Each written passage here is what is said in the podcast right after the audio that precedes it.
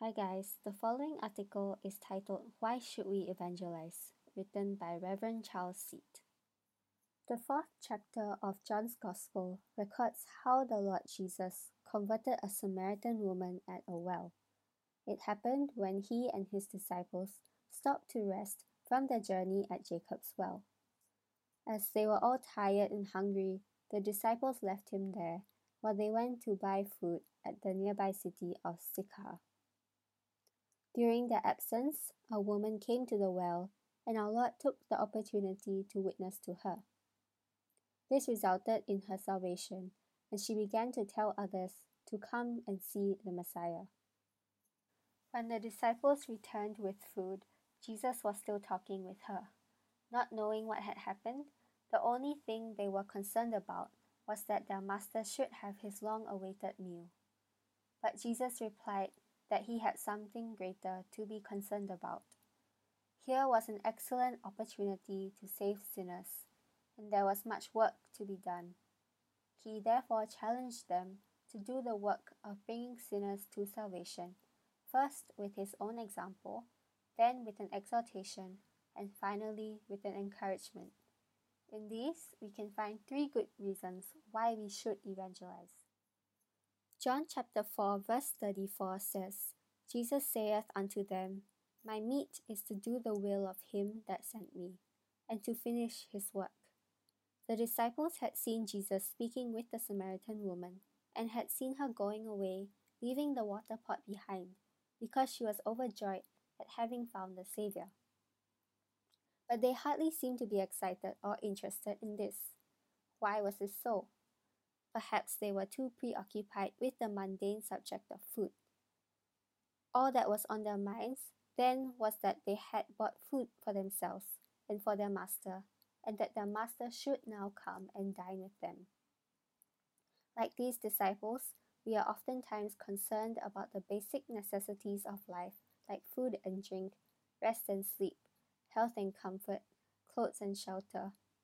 There is nothing abnormal about being concerned with these things, but when our thoughts and our time are grossly preoccupied with them, then there must be a great cause for concern. There are definitely more important things in life to be concerned about. Here are some diagnostic questions. Would you forego a meal as easily as you would forego your daily quiet time? Would you forego your leisure time or rest time if there is an opportunity for you to lead someone to Christ? Would you forego buying the t shirt you always wanted? To purchase a Bible for a non Christian friend who is interested in reading God's holy word? If you cannot answer these questions affirmatively, you may be preoccupied with the mundane things of life. If you are earnestly seeking to advance God's kingdom on earth, the first thing you need to do is to embrace a sense of mission, a sense of being urgently compelled by a divine purpose. That mission must be as important to you as any basic necessity in life. This is what Jesus meant when he said in John chapter 4 verse 34, My meat is to do the will of him that sent me, and to finish his work. To him, doing the will of God and finishing the work of God's kingdom was his food and drink. He could not do without them. They were his mission. Do you have a sense of mission? The work of saving souls from eternal death is part of your mission in life. It is as basic to your existence as food and water. Matthew chapter 6 verses 31 to 33 say, Therefore take no thought, saying, What shall we eat? Or what shall we drink? Or wherewithal shall we be clothed? For all these things do the Gentiles seek, for your heavenly Father knoweth that ye have need of all these things. But seek ye first the kingdom of God and his righteousness, and all these things shall be added unto you. Unless you take this kingdom mission seriously, you will not see a need to bring people to the saving knowledge of Christ. The real issue behind all this is the Lordship of Christ in your life. Do you accord to Christ the full rights he has to rule your life? Is he really the Lord of your life? If he is, are you willing to do anything for him? If Christ is not the Lord of your life, you will never make it a top priority to seek his kingdom. John chapter 4 verse 35 says, Say not ye, There are yet four months, and then cometh harvest? Behold, I say unto you, Lift up your eyes and look on the fields, for they are white already to harvest. There are two contrasting elements here the way the disciples perceived the cultivated fields and the way that our Lord perceived them. The disciples perceived that the fields were not ripe yet for harvest. Therefore, they can take their rest, as there were four more months before the harvest. But Christ perceived that the fields were already overripe for the harvest. They were white. This means that if no one bothered to harvest them soon, the whole crop would be lost. The message here is that there is an urgent need to bring the lost to salvation. The world of sinners is God's harvest field. The harvest involves the reaping of souls by preaching the gospel far and wide. The needs are truly overwhelming. The problem is that we do not perceive these needs well enough to take them seriously and act upon them. Like the disciples in this situation, our vision is myopic. We do not see far enough. Therefore, Christ says to us, Lift up your eyes and look on the fields. Have you lifted up your eyes and looked hard enough and far enough? Can you see the urgent needs of the unsaved who are around you? Do you not realize that if someone had not taken this need seriously enough to bring the gospel to you, then you too would be one of the millions who are perishing? Lift up your eyes and look on the fields. Do they not cry out to you for help? Do you have loved ones who are still outside Christ? What about those at your place of work or study? Do you not feel burdened that they do not know the joy of salvation yet? How do you feel when you see them? Do you not see them as sinking deeper and deeper into the eternal fires of hell? Who will go and help them escape from such a horrible end? Isn't it time that we lift up our eyes and take a long, hard look on the fields?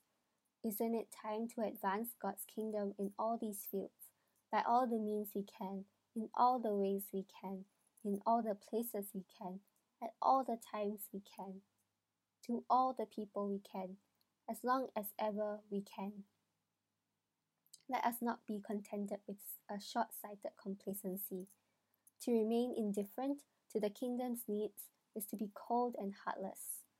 Let us be like our Lord Jesus. When he saw the multitudes, he was moved with warm compassion on them because they fainted and were scattered abroad as sheep having no shepherd. John chapter 4 verse 36 says, And he that reapeth receiveth wages, and gathereth fruit unto life eternal, that both he that soweth and he that reapeth may rejoice together. The first part of this verse tells us that we will receive wages for reaping. The harvest is therefore gainful work. The second part tells us that we will rejoice. The harvest is therefore joyful work. These are the rewards we can look forward to in the work of harvesting souls. And when will these joyful rewards be given to us? The answer is given in 2 Corinthians chapter 5 verse 10. For we must all appear before the judgment seat of Christ, that every one may receive the things done in his body, according to that he hath done, whether it be good or bad. The apostle Paul writes about the same event in 1 Corinthians chapter 3 verses 12 to 15. Now if any man build upon this foundation gold, silver, precious stones, wood, hay, stubble, every man's work shall be made manifest, for the day shall declare it, because it shall be revealed by fire. And the fire shall try every man's work of what sort it is. If any man's work abide which he hath built thereupon, he shall receive a reward. If any man's work shall be burned, he shall suffer loss, but he himself shall be saved, yet so as by fire. We who are saved will have to go through this judgment one day, not to decide our eternal destiny, but to be rewarded for the work we have done for the Lord. Only the work that endures the Lord's fiery assessment will bring rewards.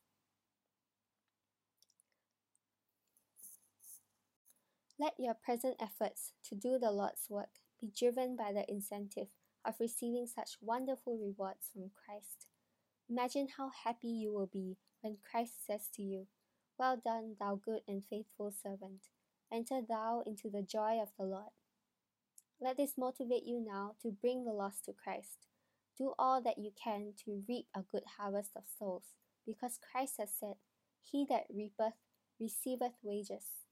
In addition to this, there is yet another incentive for evangelism. John chapter 4 verses 37 and 38 say, And herein is that saying true, One soweth and another reapeth. I sent you to reap that whereon ye bestowed no labour. Other men laboured, and ye are entered into their labours. Christ was telling his disciples that the work required of them is relatively easy because it is the work of completing what others have already done. This can be seen when we view the whole work of redemption from beginning to end. The other men, mentioned in verse 38, referred to the Old Testament prophets and saints who had labored to write the scriptures and to lay the foundation for the gospel.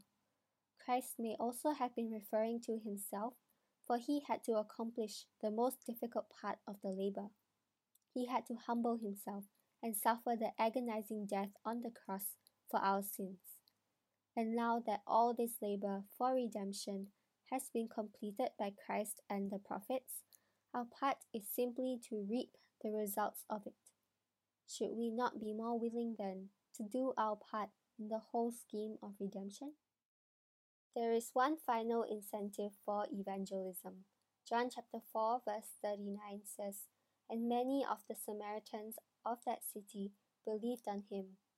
For the saying of the woman which testified, He told me all that ever I did.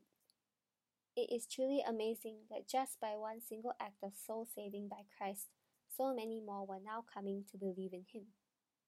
The work was multiplying rapidly because the woman was spreading the good news to other Samaritans, who would in turn spread it to others. The same process is continuing even today. The work of evangelism is a multiplying work. This makes it so worthwhile because whatever effort we put into it is bound to multiply in time to come. Psalm 126, verse 6 says, He that goeth forth and weepeth, bearing precious seed, shall doubtless come again with rejoicing, bringing his sheaves with him. Who can tell what great things God will do through you if you take the initiative to go with the gospel? Who can tell how many will eventually be saved and brought into the kingdom of God as a result of your efforts to win souls to Christ?